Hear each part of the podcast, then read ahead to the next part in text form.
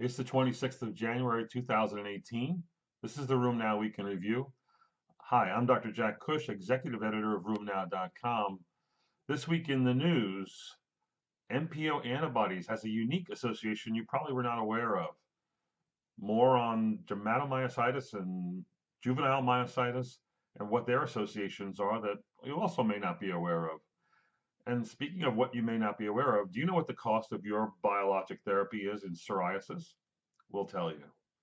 So at the top, we have good news for those of you in the EU. The EMA has actually approved the use of another IL-17 inhibitor, ixekizumab, also known as Taltz, for use in patients with active psoriatic arthritis not responding to disease-modifying drugs. This is good news. This follows what's happened here in the United States and expands the market and availability of IL-17 inhibitors, which is going to be an advantage for patients. Now that you have several, the question is, will you switch between them? I would say give it a try because certainly that's what we've done with TNF inhibitors, but we need some good data about switching. An interesting study comes uh, from claims data that looks at the rates of septic arthritis in patients visiting the emergency um, department in hospitals in the United States. So these rates actually turned out to be quite stable between 2009 and 2012, but the overall rate is 0.01% or 1 in 10,000 ED visits is for septic arthritis. Now, by comparison, um, that's obviously a lot less than what you might see in gout, but it's not that much less because the rate of gout seems to be about eight and a half per 10,000. So I think that's um, sort of a sizable number, maybe more than I expected. The, but nonetheless, it turns out patients who visit the ED and have septic arthritis, the vast majority are hospitalized, uh, over 83%. And it turns out those who are more likely to be hospitalized are those who have, not surprisingly, comorbidities. So be on the lookout for septic arthritis. According to uh, an interesting report in by the Rheumatology Network, which tried to tell us about the manpower issues in rheumatology, uh, an interesting quote. There are 5,400 uh, rheumatology providers. This actually includes almost 400 NPs and PAs in the United States compared to almost 4,900 uh, rheumatologists in the United States. Now, when you really consider that not all those 4,900 rheumatologists are practicing prescription writing rheumatologists, that makes the number of, of uh, uh advanced practice providers, NPs and PAs, to rheumatologists at a ratio of 1 to 10. I think that surprises me, surprises uh, I think a lot of people who may not yet employ or use uh, advanced practice providers to extend your care and services. An interesting study of 58 patients with either GPA or MPA shows an interesting association with bronchiectasis. However, this association was really seen only in MPO ANCA positive patients, not in those with uh, PR3 or uh, other forms of ANCA. So MPO ANCA females and those with peripheral neuropathy were more likely to have association with bronchiectasis. If you look at the reports that are coming out on bronchiectasis, we certainly see this in uh, rheumatoid lung and other um, lung conditions, but bronchiectasis seems to have a, um, a high association with a lot of our inflammatory autoimmune disorders.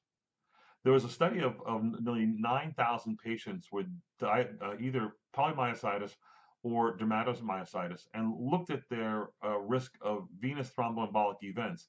Now, you, I don't know if you have a belief on this, but we certainly do know that VTEs that include that would include PEs and DVTs are increased in patients with inflammatory disorders, and not surprisingly, the same was seen here in patients with inflammatory myositis, where the odds ratios were over four for either VTEs in total, DVTs, or pulmonary emboli. Another study of juvenile dermatomyositis looked at rates of comorbidities, and the rates were astounding if you if you look at the report. Um, this is based on inpatient anal inpatient database analyses, and and it showed that of those who were hospitalized with JDM, now of course that might be a more severe case, um, and that this might skew the data somewhat. Nonetheless, the odds of having hypertension 22-fold, uh, obesity almost six-fold, uh, diabetes almost eightfold, hyperlipidemia 5.8 uh, uh, was a hazard ratio. Lipodystrophy 151, meaning that you really only see that in JDM and rarely in anybody else. The idea is that JDM and really myositis in general has a whole host of of hazards, not just VTEs like the last report, but now comorbidities. Um, I, I, believe that my my patients with inflammatory myositis have a higher rate of steroid toxicity as well, and there's there's some data to support that. Um, a nice report was a review that appeared this week was a review of drug-induced syndromes in rheumatology, specifically drug-induced lupus. And the list here, this is sort of a, a, a checklist of, um, of things you should know. Hydralazine, procainamide, isoniazid, minocycline, diltiazem, and TNF inhibitors. The other lupus-like uh, disease that's associated uh, with drug use includes subacute cutaneous lupus erythematosus. There are actually a lot more, I've seen more cases of this in the last few years than I have of actual drug-induced lupus. Here, the drugs inducing this tend to be either be hydrochlorothiazide, um, uh, terbinafine, or any of the proton pump inhibitors, uh, and even the TNF inhibitors. So uh, be on the lookout for patients who may have drug-induced syndromes. So here's an interesting study of patients with lupus from the Nurses Health Study, and it specifically looked at the onset of lupus and the especially those who were double-stranded DNA positive and what the associations may be. And of course, this is a maybe some data dredging here, but interestingly and maybe not surprisingly, they found out that patients who were smokers and current smokers more, were more likely to be double-stranded DNA positive, twice as much uh, more likely. Uh, and, those who had a long history of smoking also had a, uh, almost a twofold increased risk of being double-stranded DNA positive for lupus. So again, smoking is not a good player when it comes to both the onset and the expression of disease. It sort of fits with that model of preclinical RA where one may be at a genetic risk, then is exposed to an environmental stimulus, smoke, nutrition, etc., um, alterations in microbiome. And this is what we're seeing in, in lupus now, uh, smoking and alterations in microbiome. Greg Silverman had a plenary session at the ACR talking about how the microbiome is, is shaping not only the onset but also the expression of lupus with more severe disease, specifically nephritis. Um, lupus mothers who give uh, birth to children are more likely to have low birth weight children. It turns out that active lupus is more likely to be associated with a five-fold higher risk of preeclampsia and an eight-fold higher risk of preterm birth. Those numbers are actually higher than what we see in rheumatoid arthritis patients, but it, it is in parallel to what we expect out of active lupus. We do know that if you have active lupus, you're less likely to conceive or to have a problematic pregnancy, and this would be evidence of that. An interesting report, a report about referral comes from Scotland, where the local guidelines are that patients who have early onset RA should be referred within 12 weeks of presentation of symptoms. In their review of the data, only 44% of patients were referred to a rheumatologist within the 12-week time frame, suggesting that there are significant delays there. There were some comments about this on Twitter uh, from the UK saying that they were doing much better um, at, at, getting their patients in in a, in a, faster manner. But of course, that's you know people boasting and and not a real not real data comparisons. But I, again, while I think there is the belief that we're diagnosing RA earlier and getting patients referred earlier, there really isn't a lot of good data, I think, to support that. And I think that since we're not seeing early RA or promoting this uh, early RA in the United States, there are a lot of patients where there are delays, and I think that's something we continue to need to work on. So, what is the price of biologics? I mean, I remember when these were $18,000 a year. As you know, these go up every year. I mean, Humira leads the way in pricing with increases of about 6% per year. These are the numbers for psoriasis treatment. And while the treatments may be slightly different than that in RA or IBD, psoriasis treatments are nonetheless almost similar. Who leads the way? Guselkumab, with a six-month trial costing 29000 or 58000 for a year. Taltz also being almost 29000 at 28.6. Next is Humira at 26.6, meaning the price of Humira for a year of therapy is uh, over $53,000. Enbrel also 26.6 or 53,000 for a year. Next, we're slightly behind it is Cosentyx at 26.5 for six months, Stelara at 19,000 for six months, Remicade 14,000 for six months, a real bargain. But guess what? If you go biosimilar and use Inflectra or Renflexis, it'll either cost you 11,000 for Inflectra or only 9,000 for Renflexis. So again, you can see now how the biosimilars might be big game changers in the future for many of the diseases that we treat. As you may have seen last week, the New England Journal report had a lead article about the use of steroids, specifically hydrocortisone in high dose, in patients with septic shock.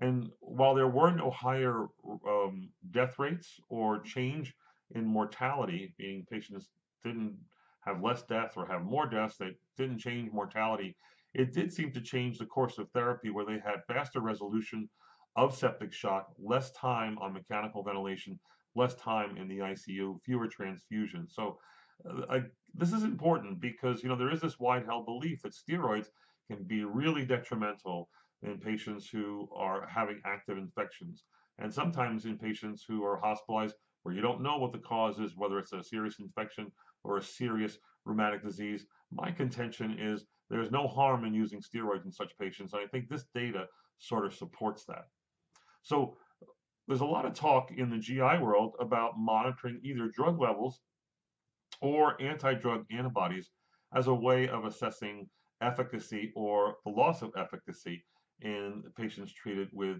TNF inhibitors. This is, as you know, a big issue in patients receiving monoclonal antibody-based therapy. So there was a fairly large study um, done, um, which this week uh, talked about the uh, rates of, of, of secondary failure. And in this particular study, um, they, they looked at patients who, um, what's the number here? The number of patients that were studied were 570 patients. And this is sort of a, um, a retrospective observational study of patients receiving either etanercept, infliximab, or adalimumab. And, and of these patients, these are 570 patients who had a secondary loss of efficacy. So they previously had responded and now they lost their efficacy, so they're secondary uh, failures, and they did not find any evidence of anti-drug antibodies with etanercept, uh, but with infliximab and adalimumab, the rates of anti-drug antibodies was either 27 or 29 percent, respectively. Now, you can either take that as a you know bad news or good news. I take that as good news and sort of suggest that anti-drug antibodies is only partly to blame in patients who have secondary loss of efficacy. And maybe if you want to test for these and to explain that, you're going to pick up less than 30%. Um, but you're going to need to find out why the patient's not responding, and there are probably other factors in play. You might also ask, is this uh, disease specific? They actually looked at both spondylitis patients uh, and patients with rheumatoid arthritis and found similar data. They, what about the issue of background DMARDs where it would not be used? And in spondylitis, but would be used in RA.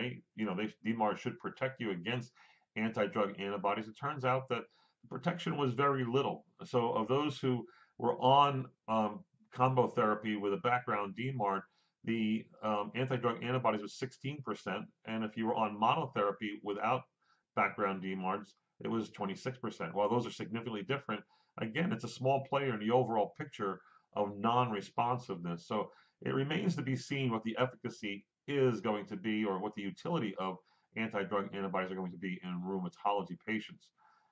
Uh, so there's an interesting study of Cimzia that's out there that was re reported by Desiree van der Heijde, I believe in um, the Annals of Rheumatic Disease.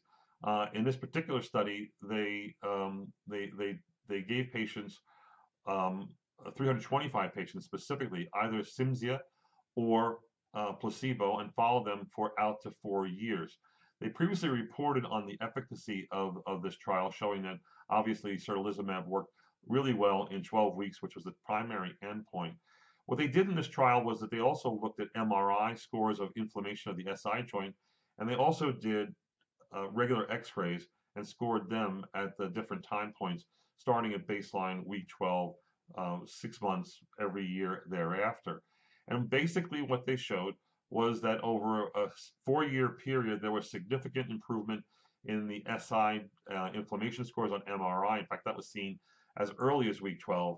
But that same benefit that was seen by week 12 in those on the TNF inhibitor was maintained throughout the four-year period without much change, suggesting that uh, that again, um, there's probably something important going on here. Again, MRIs are very hard to prove um, benefit, but the, using the technology uh, that's advanced as far as the scoring, uh, um, Walter Maksymowych developed SPARCC scoring for SI joints on MRIs has been very valuable. They also showed that um, the X-ray changes really had very little progression, uh, which was also important over a four-year period. There was some progression in the SI scores, but it was not significant. So overall, 81% of patients with uh, ankylosing spondylitis in this trial, uh, and this is also included um, patients with non-radiographic axial SPA, but 81% of patients with ankylosing spondylitis really did not change their X-ray scores over a two-year period.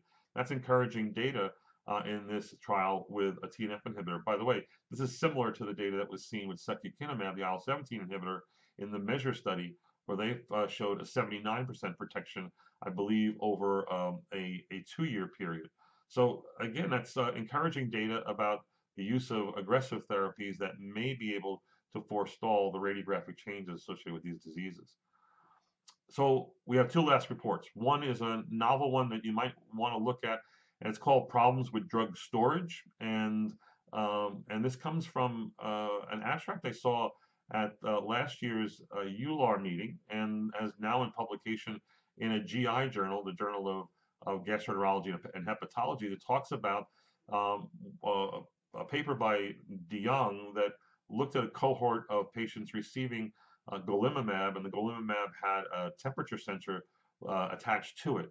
And basically, in their uh, trial, they showed that uh, only about 11% of the patients given golimumab were able to store the drug correctly at the right temperature. Um, those that didn't were all over the map. You know, it was too cold, it was it was too hot.